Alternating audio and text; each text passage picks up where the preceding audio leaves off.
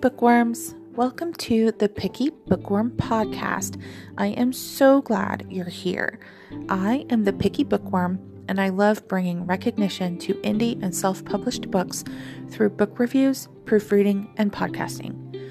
Today is First Chapter Friday, which is when I read the first chapter of an indie book and let you know what I think of the book based on the first chapter. I will also include a purchase link in the show notes for you to support these amazing authors, as well as a link to my website, thepickybookwormblog.blogspot.com, where you can participate in discussion questions. Ready? Grab your tea and let's go.